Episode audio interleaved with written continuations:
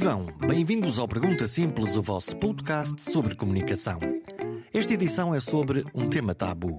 Um tema de que não se fala, que não se pensa, que se reprime nos pensamentos, que se foge enquanto se pode. Hoje falamos da morte, do prazo de validade e por isso falamos da vida. Da vida vivida intensamente, da vida vivida com propósito, da vida vivida com sentido. Ouçam o episódio, comentem na página perguntasimples.com, partilhem com os amigos e pessoas interessadas no tema e se este é o vosso primeiro episódio, o primeiro episódio que ouvem do Pergunta Simples, então subscrevam para que nunca percam um novo episódio. Vamos ao programa? Vamos a isso, antes que seja tarde.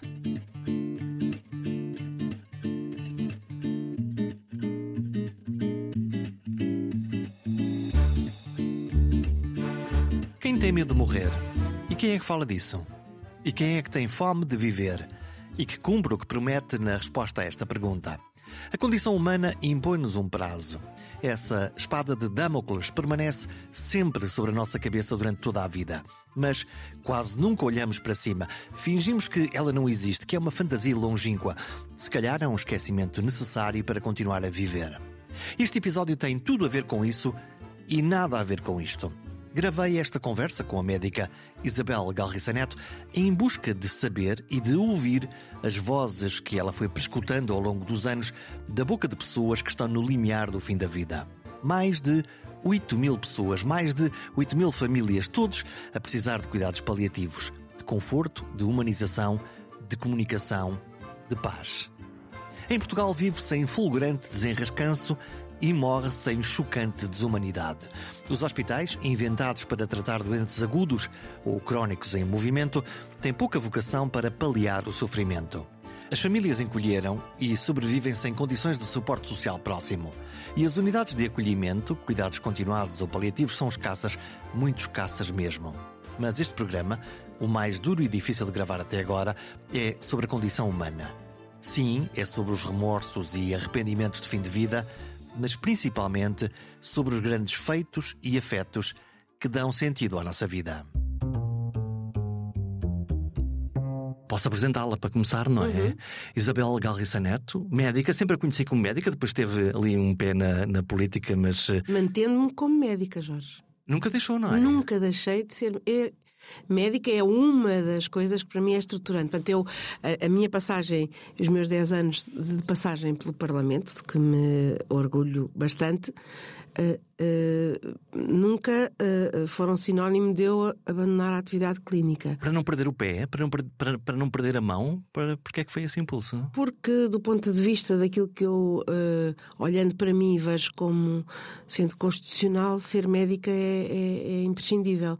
E, portanto, foi muito exigente. E eu hoje vou olhando para trás, vejo o quão exigente isso foi do ponto de vista da minha saúde, até do ponto de vista pessoal e familiar.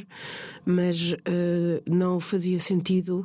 Uh, ainda mais eu estava a dirigir um departamento e, e, portanto, percebia e entendia a política como serviço, uh, mas não era o único serviço, nem o maior serviço que eu acho que, que pudesse prestar uh, de acordo com as minhas características. Portanto, eu nunca. provavelmente houve muita gente não faz mal. Uh, agora a oportunidade para voltar a clarificar. Eu nunca deixei de ser médica enquanto estive no Parlamento. Então, e como é que alguém que é médica como a Isabel e com, e com a carga de trabalho que, que, que, que tem e que tinha e que continua a ter, hum, aceita no fundo multiplicar. Quem é que ficou a perder nisso tudo entre, entre a família, a política e a, e a profissão e os doentes? Eu acho que se fizer uma conta deve haver, uh, ninguém terá ficado uh, a perder. E eu gosto pouco de culpabilizações, ainda para mais sendo mulher. Hum? Mas uh, se alguém tivesse que ficar a perder, eh, era o próprio, pelo esforço físico até que me foi uh, exigido. O não Agora, descansar? Eventualmente. Uh, ou descansar menos, ou, ou, ou ter quase uh, de trabalho turno de manhã, tarde e noite. E, portanto, eh, isso foi claro. Quem, quem está mais próximo de mim, o meu marido, viu isso eh, muito claramente. Agora, o que eu acho é que ganhei muitas outras coisas. Portanto, por isso é que se tem que fazer estas, estas contas. E eu prefiro uh, e é uma, é uma forma constitucional e que também decorre daquilo que eu faço, eu prefiro olhar para, para o copo meio cheio do que estar a lamentar-me daquilo que foi. Portanto, foi muito exigente, foi, mas uh, valeu bastante a pena. Esta ideia de, de que falou agora, de, de ser mulher, de ser mulher aumenta a conta? É mais difícil ser mulher ou, ou não? Eu não gosto também de ver as coisas dessa forma. O que eu quis dizer é que, do ponto de vista da questão da conciliação trabalho, família e da exigência que nós próprias temos conosco, um, provavelmente uh, uh, para os homens é mais fácil e menos penalizador a questão do desenvolvimento de uma carreira profissional. Eu nunca me vi limitada em relação ao desenvolvimento da minha carreira profissional pelo meu elemento familiar, fosse pelos meus pais, nomeadamente pelo meu pai, enquanto homem, a criar uma rapariga, nem pelo meu marido, nem pelos meus filhos, estou rodeada de, de homens, um, mas do ponto de vista da sociedade, uh, uh, há, há, um subtil sentimento, uh, e isso sim eu vivi, esta coisa de então, e os teus filhos? Então, e uh, muito antes até de estar no Parlamento, quando uh, pretendi desenvolver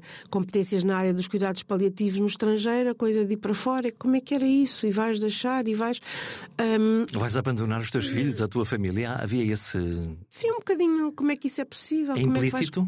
É vais... uh, umas vezes mais explícito do que outras, até. E, portanto, agora, eu, o que eu acho é que temos que olhar para isso como algo que nos limita não, a gente tem que se deitar bem com a nossa consciência, uh, com aqueles que nos são mais próximos, ter as coisas claras e, portanto, uh, em resumo, acho que, uh, de facto, ser mulher socialmente e culturalmente há coisas que ainda pesam, cabe-nos a nós, enquanto pessoas, ponderar à luz dos nossos valores, à luz da nossa consciência, aquilo que está mais, mais correto. E para as raparigas de 20 anos que agora, que agora estão no início desse, desse, desse caminho, lá está, da afirmação, eh, enfim, eh, social, profissional, o caminho está mais facilitado ou continuamos na mesma?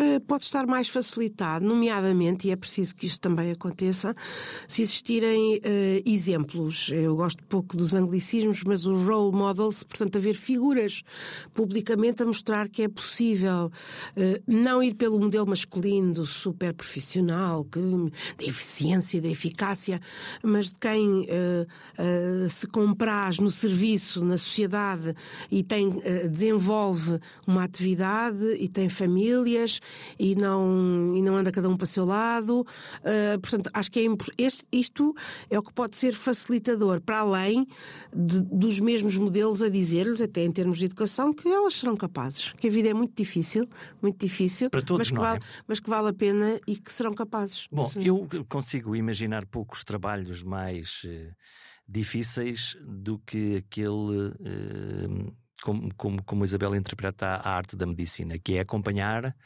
doentes paliativos, muitos deles doentes terminais. Uhum, uhum. Como é que como é que lida com a ideia de morte?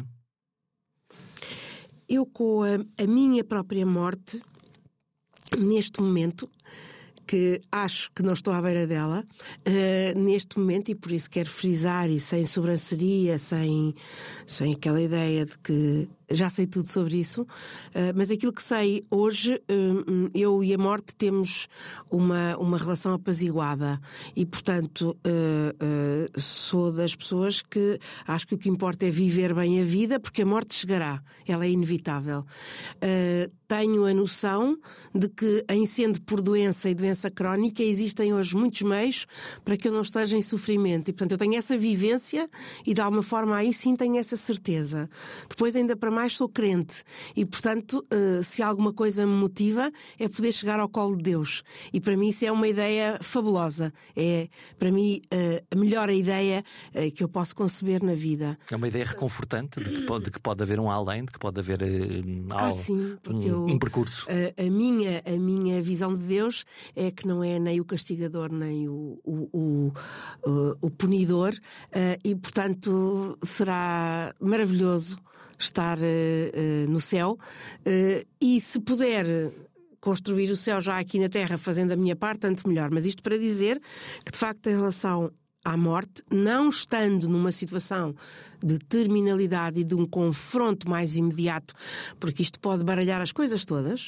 Uh, com os dados que tenho hoje, sei que um dia irei morrer e, portanto, uh, quero encerrar a minha vida tranquilamente, sem ser massacrada com muitos cuidados desajustados, como infelizmente hoje tantas vezes existe, mas encerrando-a em paz, consciente de que fiz a minha parte para o bem comum e de que, e de que uh, vou para melhor. E, portanto, isso é aquilo que, em relação à morte, uh, caracteriza hoje a minha relação e que não é de, de medo. Hum, o que é que.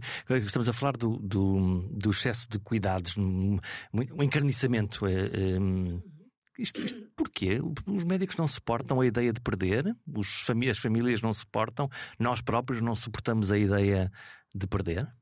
É, é a ideia, repara, é, é a ideia de que uh, a não cura é um fracasso, de que uh, é uma perda pessoal, que se vive a nível pessoal, e, e o Jorge disse muito bem, não é apenas dos médicos, é da sociedade em geral.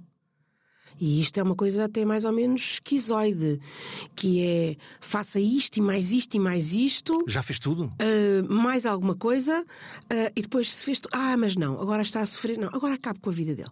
Isto é uma coisa completamente uh, que nós vemos essa, essa discussão hoje, e portanto é lamentável, digo eu, que do ponto de vista da sociedade não tenhamos de facto esta ponderação para entender que existe a possibilidade da cura e existe cada vez mais a realidade da não cura, da cronicidade. Porque nós vivemos 80 e tal anos, olha que bom. Infelizmente, os últimos 15 não são vividos com muita qualidade e precisávamos de investir aí muito mais. Um, uh, uh, e depois, o que acontece é que achamos e continuamos a fazer uh, para com que a morte vá para a ideia da nossa mortalidade, que é um, um ato inevitável Portanto, eu sublinho isto porque acho que é de muito pouca maturidade, muito pouca coerência, de muito pouca visão que o ser humano negue uma inevitabilidade. Mas é tabu. Também.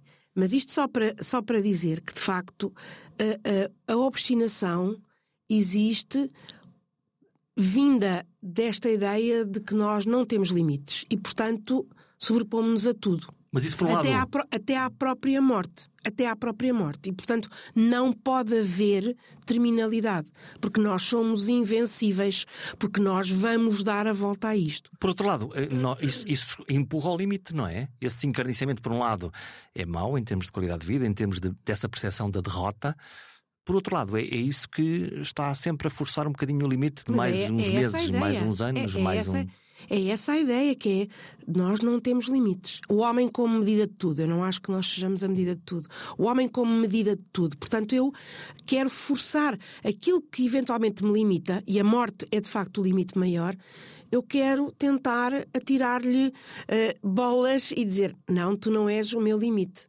Eu acho que há outras maneiras de o fazer. Agora, uh, preocupa-me bastante, porque é preciso deixar claro que a obstinação é má prática, censurável pelo código deontológico dos médicos e de outras, de outras profissões. É má prática porquê?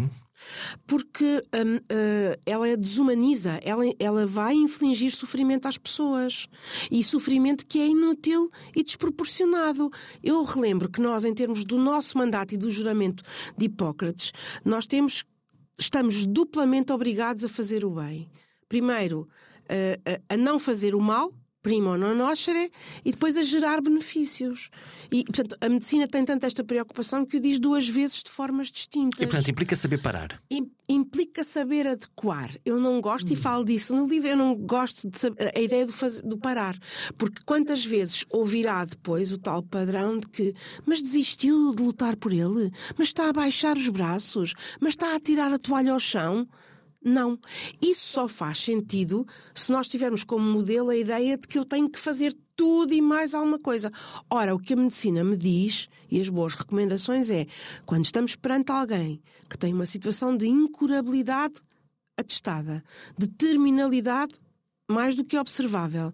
Eu estou obrigada a fazer tudo aquilo que lhe proporcionar benefício, não estou obrigada, porque não vou reverter essa situação, a usar um armamentário que uso para outras situações que são as reversíveis. O que vai acabar por acontecer é sujeitar essa pessoa a cuidados de saúde que são desajustados. E, portanto, o que nós não estamos a falar aqui é de parar. Estamos a falar é de reorientar. Ajustar. Ajustar. Para quê? Para o fim que se chama proporcionar conforto. Isto não é um fim menor. É um fim realista. E, portanto, andamos sempre à volta do realismo. Lamentavelmente, em relação a esta ideia dos cuidados que temos que uh, uh, uh, oferecer aos que não curamos, continua a existir a minoridade. É dos maiores preconceitos. A, a, a parte, lá está, dos cuidados clínicos em fim de vida está rodeada de preconceito, quando estamos numa fase em relação à qual se diz não pode haver preconceitos. E o Jorge há pouco, e eu não esqueci o que disse, de, de introduzir a ideia de tabu, tabu de alguma forma um preconceito, sim, é. Porquê? Porque não queremos falar daquilo que nos possa lembrar que nós efetivamente temos limites. Agora, isto seria muito interessante se com esta forma de nos comportarmos a morte desaparecesse. Mas eu direi, é muito pouco inteligente, para não utilizar outra palavra, que nós, perante uma realidade que sabemos que vai acontecer, continuemos com esta atitude de avestruz que mete a cabeça debaixo da areia e fazendo de conta que ela não existe.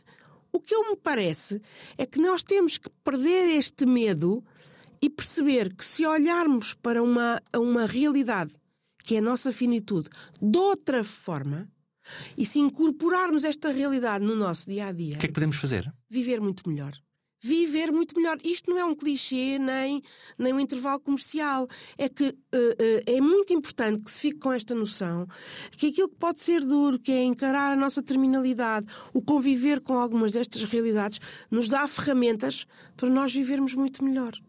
Vivemos com mais, mais apaziguados. Mais apaziguados. Uh, dando outra dimensão aos dramas da vida.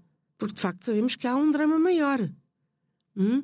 Mas hum, há outros dramas que não valem nada ao pé da realidade de, de, da doença grave e do fim de vida. Eu fiquei com a frase. Hum...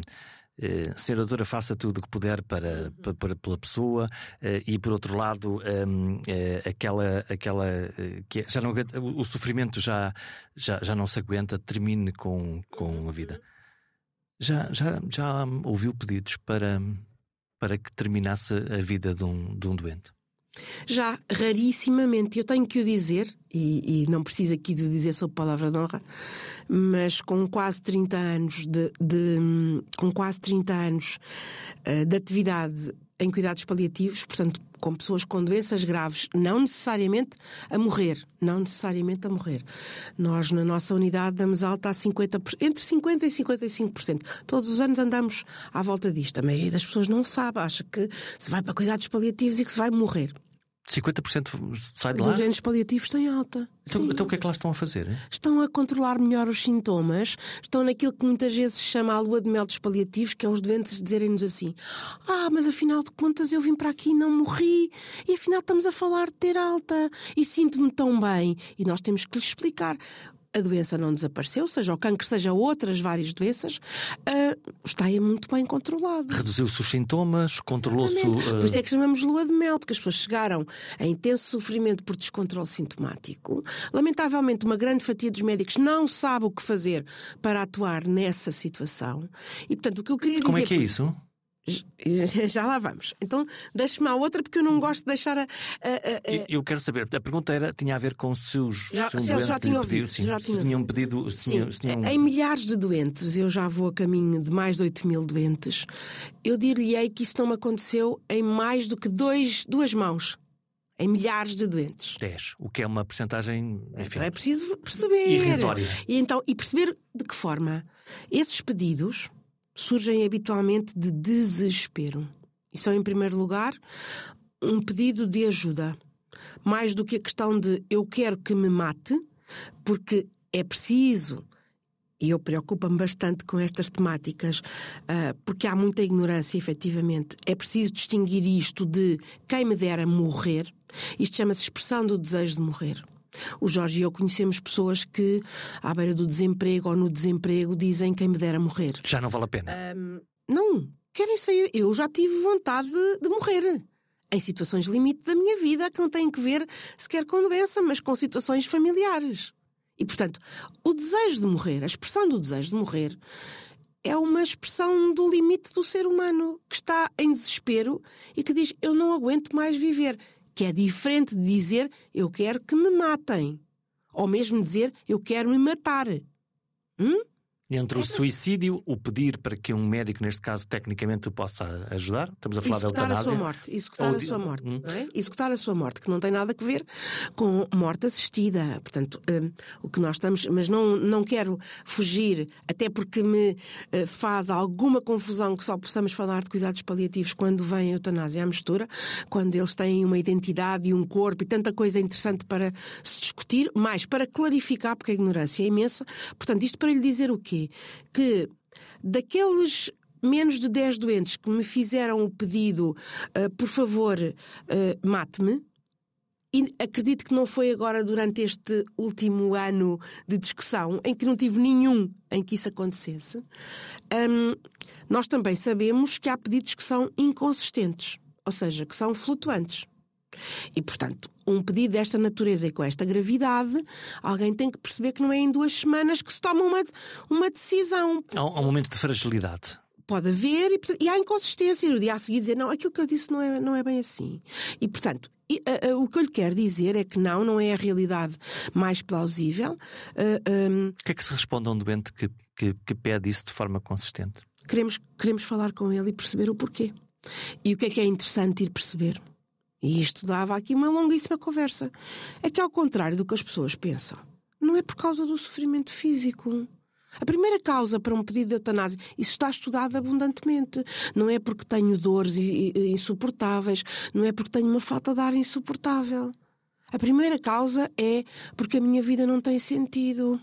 É porque estou a ser uma sobrecarga para os outros. Já pensou o que é que uma sociedade tem a oferecer a estas pessoas? É dizer-lhes que executa a morte delas ou é dizer que as ajuda a viver de outra maneira? Para mim, pessoalmente, respeitando quem possa ter outras, outras visões e de acordo com a minha experiência, eu sei que tenho ferramentas para não ter as pessoas em sofrimento físico intolerável.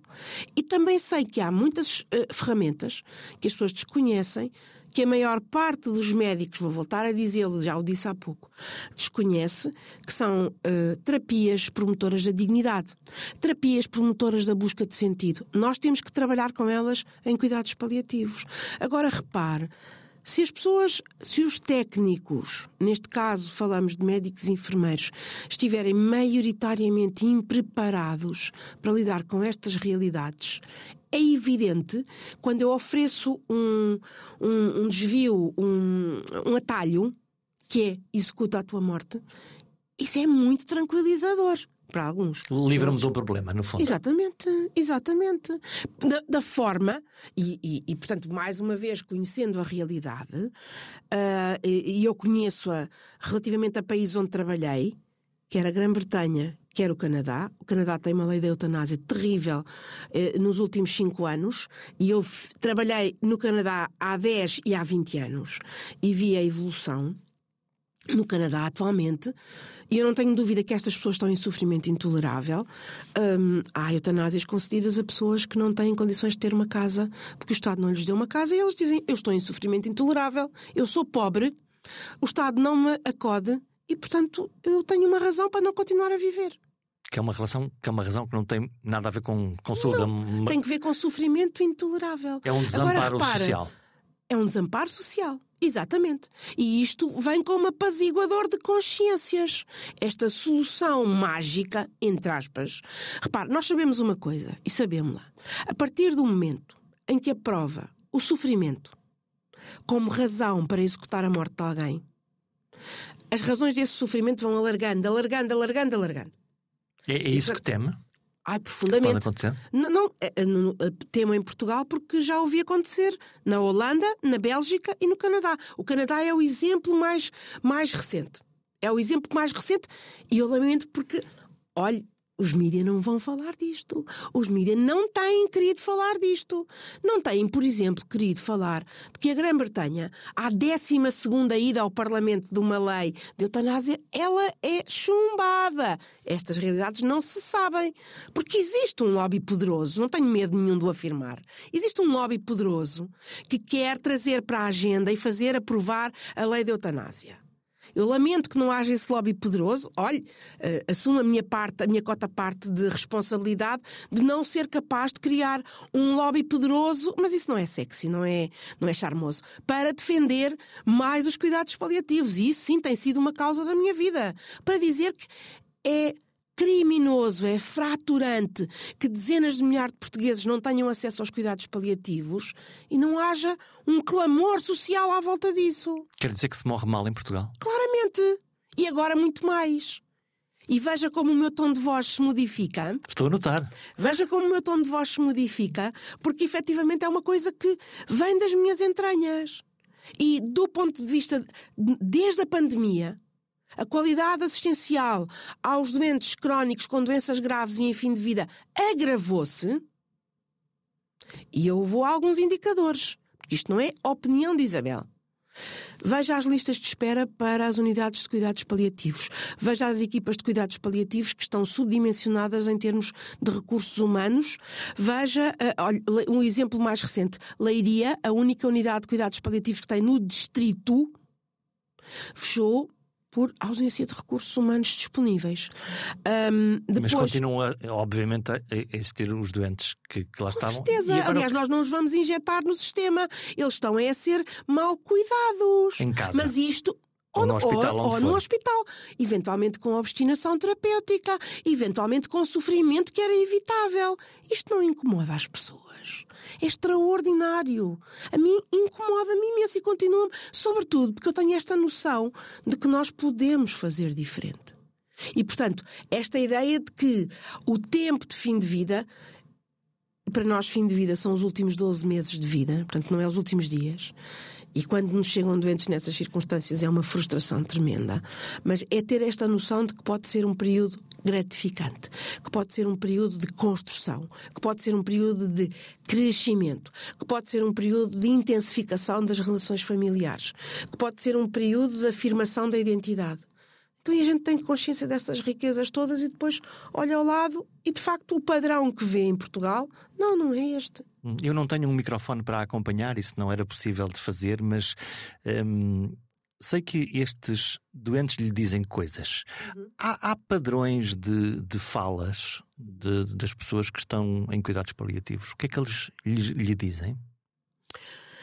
Eh, eu tenho para mim, e, e portanto investiguei e, e, e investiguei com colegas meus e vou fazê-lo, continuar a fazê-lo, até contrastando culturalmente com outros países. Mas é verdade que há, Uh, e isso é muito interessante em termos da, da, realidade e do meu ponto de vista, e sem nenhum uh, complexo de egoico. É uma coisa que se perde ao trabalhar nesta área. Nós temos muito bem a noção, lá está, de, de que não somos autossuficientes, de que não somos o centro do mundo, mas uh, eu entendi que constatando isso mesmo, era minha obrigação uh, partilhar essa, digamos, essa realidade, esse estudo da realidade, essa parte de ciência, porque isso é feito também com ciência, para que outros, os mais novos, eventualmente pudessem, uh, pudessem, se quisessem e se achassem que valia a pena aprender. E de facto, nós vemos quer os doentes, quer as famílias, e os cuidados paliativos não se preocupam só com os doentes, preocupam-se com as famílias, é a nossa unidade de trabalho. Uh, e às vezes as famílias são muito mais trabalhosas do que os próprios doentes. É muito mais Trabalhosas ou difíceis? Eh, trabalhosas e difíceis e complexas, não imagina o quanto.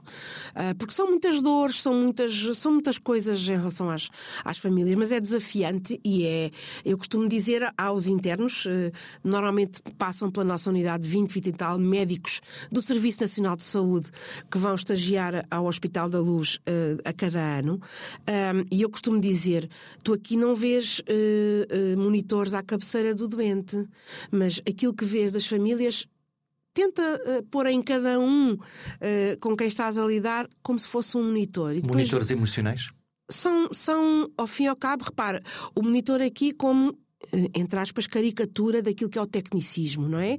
E, portanto, daquilo que as pessoas esperam da medicina. Felizmente, nós não precisamos, nem tem que haver esse tecnicismo para garantir. O tecnicismo é outro.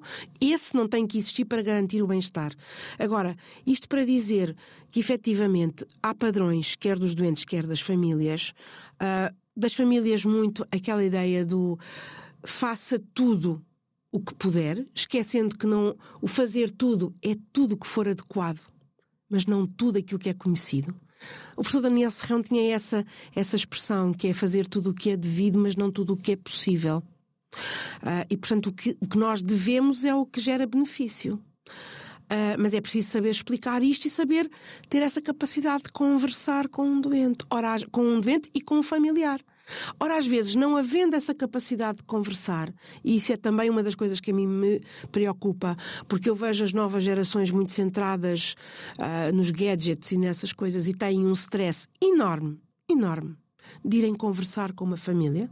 Aliás, a Universidade do Minho tem um estudo a demonstrar isso mesmo, não é? Que um, um, médico jovem tem menos stress para ir fazer uma gazimetria, que é picar uma artéria, tem, existe um, exige uma certa perícia, não é? Do que em ir falar com uma família. Repá, estamos a falar de falar e, e isso tem que acontecer. Tem medo de quê?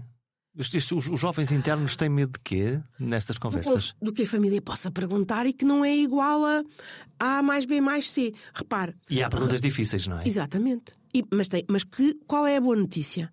É que isto pode ser treinado e antecipado. E que deveria existir treino formal de comunicação. Como é que são os médicos a comunicar? É? Uh, pergunte isso aos doentes e às famílias e há evidência.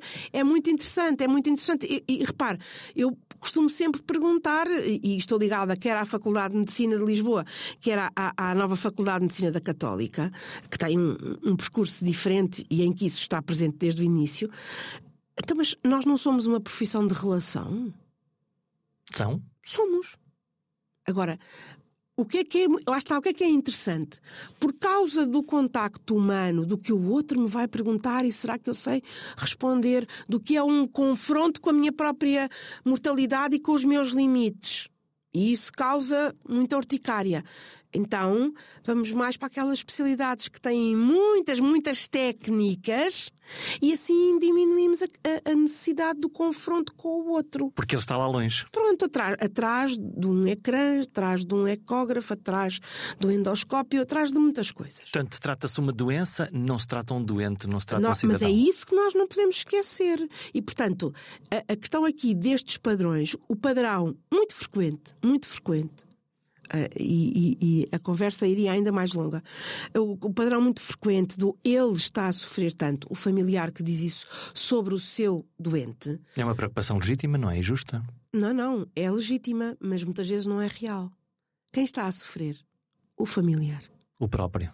Que não é capaz de dizer eu estou a sofrer porque estou perante a perda do meu familiar. Portanto, a intervenção significa não só ajudar aquele doente no seu sintoma físico, na sua proximidade com a morte, mas trata-se ao mesmo tempo de tratar uma família inteira.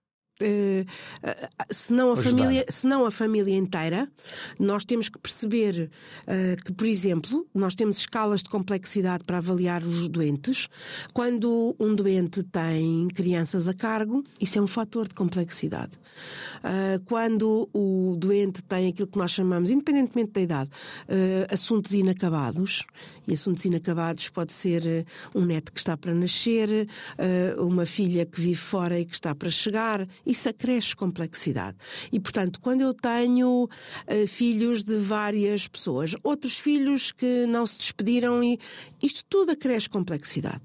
E nós sabemos que sim. E, portanto, uh, a questão aqui é de saber que há ferramentas e quem é especialista desta área e o especialista pode dar respaldo técnico aos não especialistas, mas é preciso que os não especialistas tenham pelo menos formação básica nisto. Para perceber o que é que está a acontecer. Ora bem, para falarmos a mesma língua e, portanto, existem ferramentas. Esta é a mensagem também que se tem que deixar. Uh, portanto, isto não é. Nós não andamos todos os dias, nós paliativistas, a fazer araquiri ou ser masoquistas. Uh, uh, é, de facto, um desafio no sentido de, com ferramentas técnicas, ajudar ajudarmos também as famílias e a perceber, mas vamos lá ver, porquê é que diz que o seu familiar está a sofrer? Ele não tem dor, não tem falta de ar, não está agitado, está tranquilo. Não está a comer? Não está a beber? Ora bem, e nós temos que explicar que não beber e não comer não significam causas de sofrimento quando está, por exemplo, nos últimos dias de vida, que é quando isso acontece. Isso significa fragilidade. Mas fragilidade não é necessariamente sofrimento. É, aliás, uma característica muito básica que nós não gostamos de olhar nos olhos, que é a nossa fragilidade. Nós, olhe, nos terremotos vemos a fragilidade do ser humano. Nas, nas cheias vemos a fragilidade do ser humano. E, portanto, nós não gostamos de olhar para a nossa própria fragilidade, que é tantas vezes fonte de uh, empoderamento para que tantos outros possam ajudar-nos. Mas isto para dizer que, de facto, há maneiras de explicar que provavelmente é o sofrimento daquele que vê o seu familiar a partir que está em causa. Então, como é que nós podemos ajudar?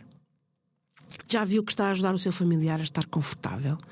Já viu que ele não está em sofrimento? Que isso seja para si apaziguador. Dar um sentido às coisas também. Isso tem que ver com revisões de vida, que é uma coisa que nós fazemos com os doentes que a querem fazer no final de vida e que muitos familiares ajudam o seu doente a fazer. O que é que eu fiz até agora? E, é isso? e que valeu a pena. Isso é aquilo que eu lhe disse no princípio da conversa, que é chegar ao final e de facto não sair pela porta pequena no sentido de que eu vivi toda a vida em piloto automático e não soube o que fui fazendo, e ao contrário dizer, não, eu fui ator da minha própria vida e estou orgulhoso com a vida que vivi. Há uma lista de arrependimentos? Há. Há. E lá está. Isso é muito interessante para ajudar a viver melhor. Lá está. Repara, as pessoas dizem tantas vezes: se eu soubesse, isto são padrões dos doentes, não é? Se eu soubesse o que sei hoje, mas há 30 anos atrás, há 10 ou 15, não sabia. E isso é uma das coisas, porque a culpa é muito corrosiva. E é uma das coisas importantes, é de nós dizermos, mas de que é que vale a pena a culpa? A culpa tem que ver com o que está para trás. Está feito, Portanto, está feito. Está feito, posso aprender e modificar para a frente. É isso que, que eu eventualmente. Só que neste caso estes, estudantes não, não têm o, o para a frente, não é? Ainda têm para a frente. Ou, ou um ainda é? têm para a frente. E lá está. Se eu tiver em conta que o fim de vida são 12 meses, que eu dou alta a 50% dos doentes e que desejo não os receber quando eles são moribundos. Há tempo. Há tempo. Há tempo. Há tempo para escrever cartas, há tempo para fazer almoços, há tempo para ter uh, visitas de pessoas significativas, há tempo uh, de. Uh, Estou-me a lembrar de uma visita esta semana e estou muito à vontade. Muito à vontade. porque quem o fez, não fez para que, sabendo que eu eventualmente ia estar consigo agora, e fez-lo com uma delicadeza e com uma elevação, que foi a Cátia Guerreiro que foi visitar uma doente nossa. Uh, porquê? Porque ela gosta de fado e porque gosta da Cátia.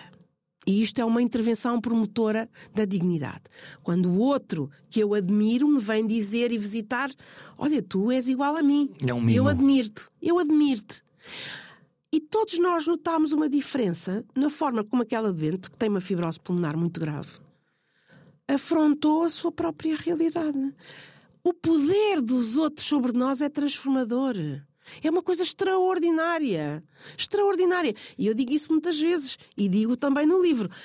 O que aquilo que nós vemos em visitas em de N pessoas, de, um, sobretudo aquelas que sabem fazer próximos. Eu não venho aqui como a vedeta da televisão, mas eu venho aqui como alguém, uh, no caso da Kátia, uh, que teve uma experiência próxima de uma familiar que nós tratamos também. Como um igual? Exatamente. Mas é o que somos. Mas somos outra coisa. Lá está acha que o, o A, o B ou o C, lá porque é presidente, ou o outro porque é artista, não se, vão contra, não se vão confrontar com o fim da sua vida, com o olhar para trás, com o que é que a minha vida valeu? Vão! É que aí a morte é o mais democrático, a nossa finitude é o mais democrático que existe. E, portanto, não é por trás dos papéis que nós nos vamos, eventualmente, eventualmente, aquilo que fizemos com A, como B, como C, tem o seu mérito e o seu valor. Mas no nosso íntimo vai tudo para além disso. Eu vi uma, Portanto, uma... dos arrependimentos é o que é que fizemos com as nossas famílias? O que é que fizemos com os nossos trabalhos? A quem é que dedicámos mais tempo? Portanto, isto era a história do se eu soubesse o que sei hoje. Quando nós olhamos para o que as pessoas que estão hoje e já estiveram a, confrontar-se com a mortalidade, com o que elas nos dizem, nós, de alguma forma, passamos a saber aquilo que elas nos estão a dizer. Portanto, isto é uma batota. Alguém que já passou, portanto, alguém que já atravessou aquela ponte, está-nos a dar o mapa. Olha, atenção, que tu que vens lá atrás, Toma nota que é preciso atender e olhar ao tempo que gastamos com a família, ao tempo para cuidarmos de nós, a não andarmos sempre apressados e, ou quando andamos apressados, a saber viver o cada dia e o momento presente e, e o valor do momento presente. Para, para não guardar remorsos daquilo que podia ter sido? Lá está, a culpa. A culpa. E como falávamos há pouco em off, a tal questão de não é quando nós nos confrontamos com a iminência da perda que de repente acordamos e dizemos eu agora isto, isto, isto. Portanto, quando o Jorge também me perguntava, é assim tão horroroso trabalhar em cuidados paliativos?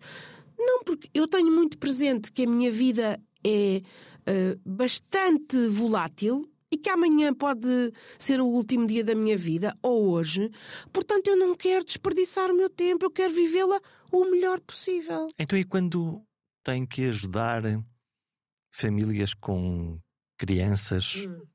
nesse, nesse, nesse, enfim, a precisar de cuidados paliativos. As crianças também precisam de cuidados paliativos. Temos uma brilhante equipa em Coimbra. O deserto nacional é escandaloso. Crianças com câncer, com doenças terminais? Uh, nos cuidados paliativos, é muito interessante. Repare como o cancro já conquistou esse estigma e outras áreas não. A área pediátrica dos cuidados paliativos, apenas um quarto das crianças têm doença oncológica. Três quartos têm outras situações, que têm que ver com doenças metabólicas, doenças raras, uh, traumatismos de parto. Hum? Tem, tem um perfil evolutivo diferente daquilo que se passa com os adultos. Mas em Portugal, aí só 5% das crianças que precisam de cuidados paliativos é que os têm. Não incomoda. Até e os outros? Os outros recebem um modelo de cuidados que não é aquele que lhe serve melhor às suas necessidades. Portanto, numa sociedade moderna, que, que, deve cuidar dos mais vulneráveis, eu acho que isto deve incomodar. Mas isto para dizer que há crianças a precisar de cuidados paliativos. Depois, há outras crianças que, não sendo elas próprias as doentes, fazem parte de famílias de adultos que estão a receber cuidados paliativos. Se elas fazem parte dessas famílias, nós temos que cuidar delas também. Então, e como é que se vem para casa depois de ir visitar uma família com uma criança nesse, nesse momento da sua vida? Lá está. Nós aprendemos a, tomar, a fazer opções. Não aparecem mais dúvidas, não aparecem, aparecem crises, não aparecem. aparecem apare... Claro que sim. Não sei claro se... que sim, com a vida, com Deus, sim, senhora. Que raio, o que é que aconteceu aqui? É? Ora bem, mas isso é, uh, isso é um pressuposto que, mais uma vez, sendo legítimo e compreensível, vamos ver se ele é realista. Que é uma concepção que os bons não adoecem nem morrem, as crianças não têm doenças, só os maus é que têm doenças. Logo, a vida é justa e a vida é injusta. Não. A vida é. Ponto. Ninguém disse que só se morre aos 80 anos. Ninguém disse que só os bons é que se salvam. Hum? E viria aqui a conversa dos derrotados. Mas isto para dizer o quê? Obviamente, quando nós somos confrontados uh, com essas situações, a nossa fragilidade, a nossa humanidade uh, abala. O que é que é fundamental? É esta ideia de que eu tenho que ser capaz de ajudar e de servir. A minha, a minha profissão é de serviço e de ajuda. Então, capacitar-me melhor, estudar melhor, preparar-me melhor para essas situações.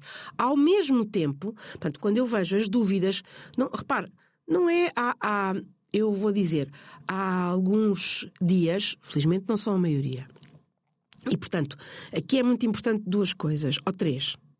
As nossas próprias ferramentas, a nossa própria liderança pessoal, as nossas famílias e a nossa equipa. E eu agradeço e sou profundamente grata às equipas com quem tenho verdadeiramente trabalhado.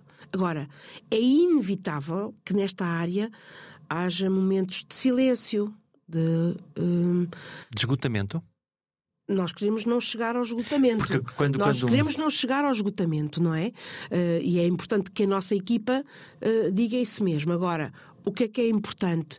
É, é perceber que há, quando, quando recebemos muitos estímulos muito, de muita intensidade, às vezes são retiros de uma hora, às vezes são retiros de dois dias, no sentido de silêncio. É tanta coisa e depois encontrar o norte e o azimuth. Porque eu tenho uma opção ou me deixa afundar por essa realidade, ou venho dizer o que é que esta realidade que existe me interpela e pede que eu faça. A cada um de nós interpelará de maneira diferente. Agora, a mim, que objetivamente e nada arrependida escolhi eh, esta área há, há muitos anos atrás, a questão aqui é de perceber como é que nós podemos ajudar. E podemos, na minha equipa, por exemplo, nós temos um projeto de apoio no luto. O depois. O depois, que começa antes da morte. Começa antes da morte. Como é que é isso? A preparação para o luto, para a perda maior, começa antes da morte. E depois temos inclusivamente ferramentas para identificar aquilo que são chamados lutos patológicos, em que o luto é é mesmo mais do que uma fase fisiológica que devia ser incrementada, vivida. Portanto, os padrões sociais não era dizer isto passa depressa e uma semana depois tu estás igual ao que eras de antes. É impossível. Isso, isso, isso enterrou-se o luto num sítio qualquer, não é? Então, mais uma vez, Ele é... continua lá. E, e continua por um período fisiológico de um ano. E depois explode? Pode explodir. Pode explodir. Até anos mais tarde. E há até figuras públicas a falar do seu luto, que é mais ou menos patológico, uh, uh, legítimo, e que é sofrimento e que carece de acompanhamento. Falando publicamente do tema sem conseguir ultrapassar aquele momento. Eventualmente, e quem somos nós para julgar era o que faltava, não é? Mas uh, termos a noção de que também depois, e portanto, no caso dos paliativos, a definição de paliativos diz que é prolongando a ajuda pelo período do luto. Não são todas as pessoas que vão necessitar, mas algumas, com particulares uh, vulnerabilidades, uh, precisam de, de, de orientação. E repare, o período mais difícil do luto não é o imediato. Isto está estudado. É seis meses depois da morte, quando as ajudas todas já foram embora, quando as presenças e o, e o ruído e, e tudo o que havia para tratar já se tratou. E cai a ficha. E, e a consciência, sim, o cai a ficha que tantas vezes se diz. Portanto, a, a, em relação a essas situações, uh, volto a dizer, é muito importante a, no a, consciência dos nossos limites. Outra coisa que nos perguntam muitas vezes, uh, uh, a propósito do que o Jorge está a dizer, que é a questão do então, mas como é que se vive com isso? Então, eu... repare, nós, do ponto de vista formativo, o que não acontece na larga maioria dos médicos, das áreas de diferenciação e formação, nós, na nossa área de paliativos, temos um acento tónico nos autocuidados. Faz parte da nossa formação. E, portanto, aquilo que uh, se chamará self-awareness, eu insisti e volto a insistir com os médicos mais novos, na altura da pandemia, isso foi evidente. Nós temos que ser, enquanto profissionais de saúde, porque expostos ao sofrimento inevitável. E não é preciso ser apenas nos cuidados paliativos. Nós temos que cuidar do nosso próprio instrumento, que somos nós. E, portanto, o Estado, sim, o patrão, isto, a família, mas nós em primeiro lugar. E existem formas, formas de o fazer. De nos reequilibrarmos. De, de tratarmos de nós enquanto pessoas que somos. Nós somos cuidadores feridos. Temos as nossas próprias feridas. E, portanto, os cuidadores, para tratarem das suas próprias feridas, não pode ser à custa das feridas dos outros. Entendo, isto é muito mais uh, uh, complexo. Uh, eu, eu tenho é que perceber quais são as minhas feridas e como é que me reequilibro e como é que. Mas isto é verdade, muito, muito verdade, para quem está em profissões de ajuda, que não só a saúde. Se alguém lida com toxicodependentes, no apoio social, com reinserção social. Portanto, isto são as tais profissões da relação onde nós temos que encontrar o nosso equilíbrio. Eventualmente, o facto de eu poder apreciar viagens, o facto de eu apreciar, de eu perceber que o contacto com a natureza é reequilibrador, que o estar sozinho ou às vezes estar acompanhado, a música, a meditação, a oração, o que quiser. Eu vou para o desporto, tantas vezes. O tempo para si. Sim, mas uh, eu também acho que há um mito que é tem que se ter muito tempo, uhum.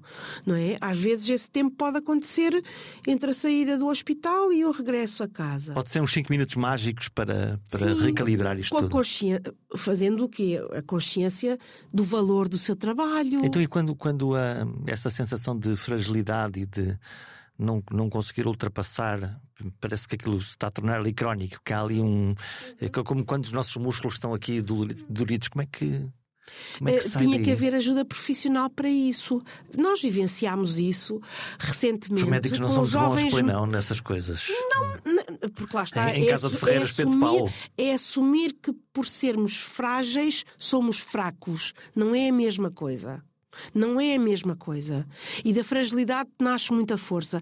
Portanto, o que é que acontece? Isso aconteceu com os, que me perdoem, os miúdos, os médicos jovens, eh, durante a Covid, que foram lançados para as trincheiras. O stress que eles tinham era igual ao que têm os soldados ucranianos na guerra. Era só medir e perceber. Mas não se percebeu. Quem tinha que perceber, as lideranças, não percebeu. E hoje clamam que as pessoas saem do SNS. Pudera. Deitaram-nos aos leões e estão à espera que agora a seguir venham agradecer. Estouraram as pessoas não conseguem diga-se, os médicos mais jovens, repare, com menos ferramentas do ponto, do ponto de vista de mundo evidência e menos de lidar, também, não é? lidar com estas situações. O que é que acontece? São expostas a isto.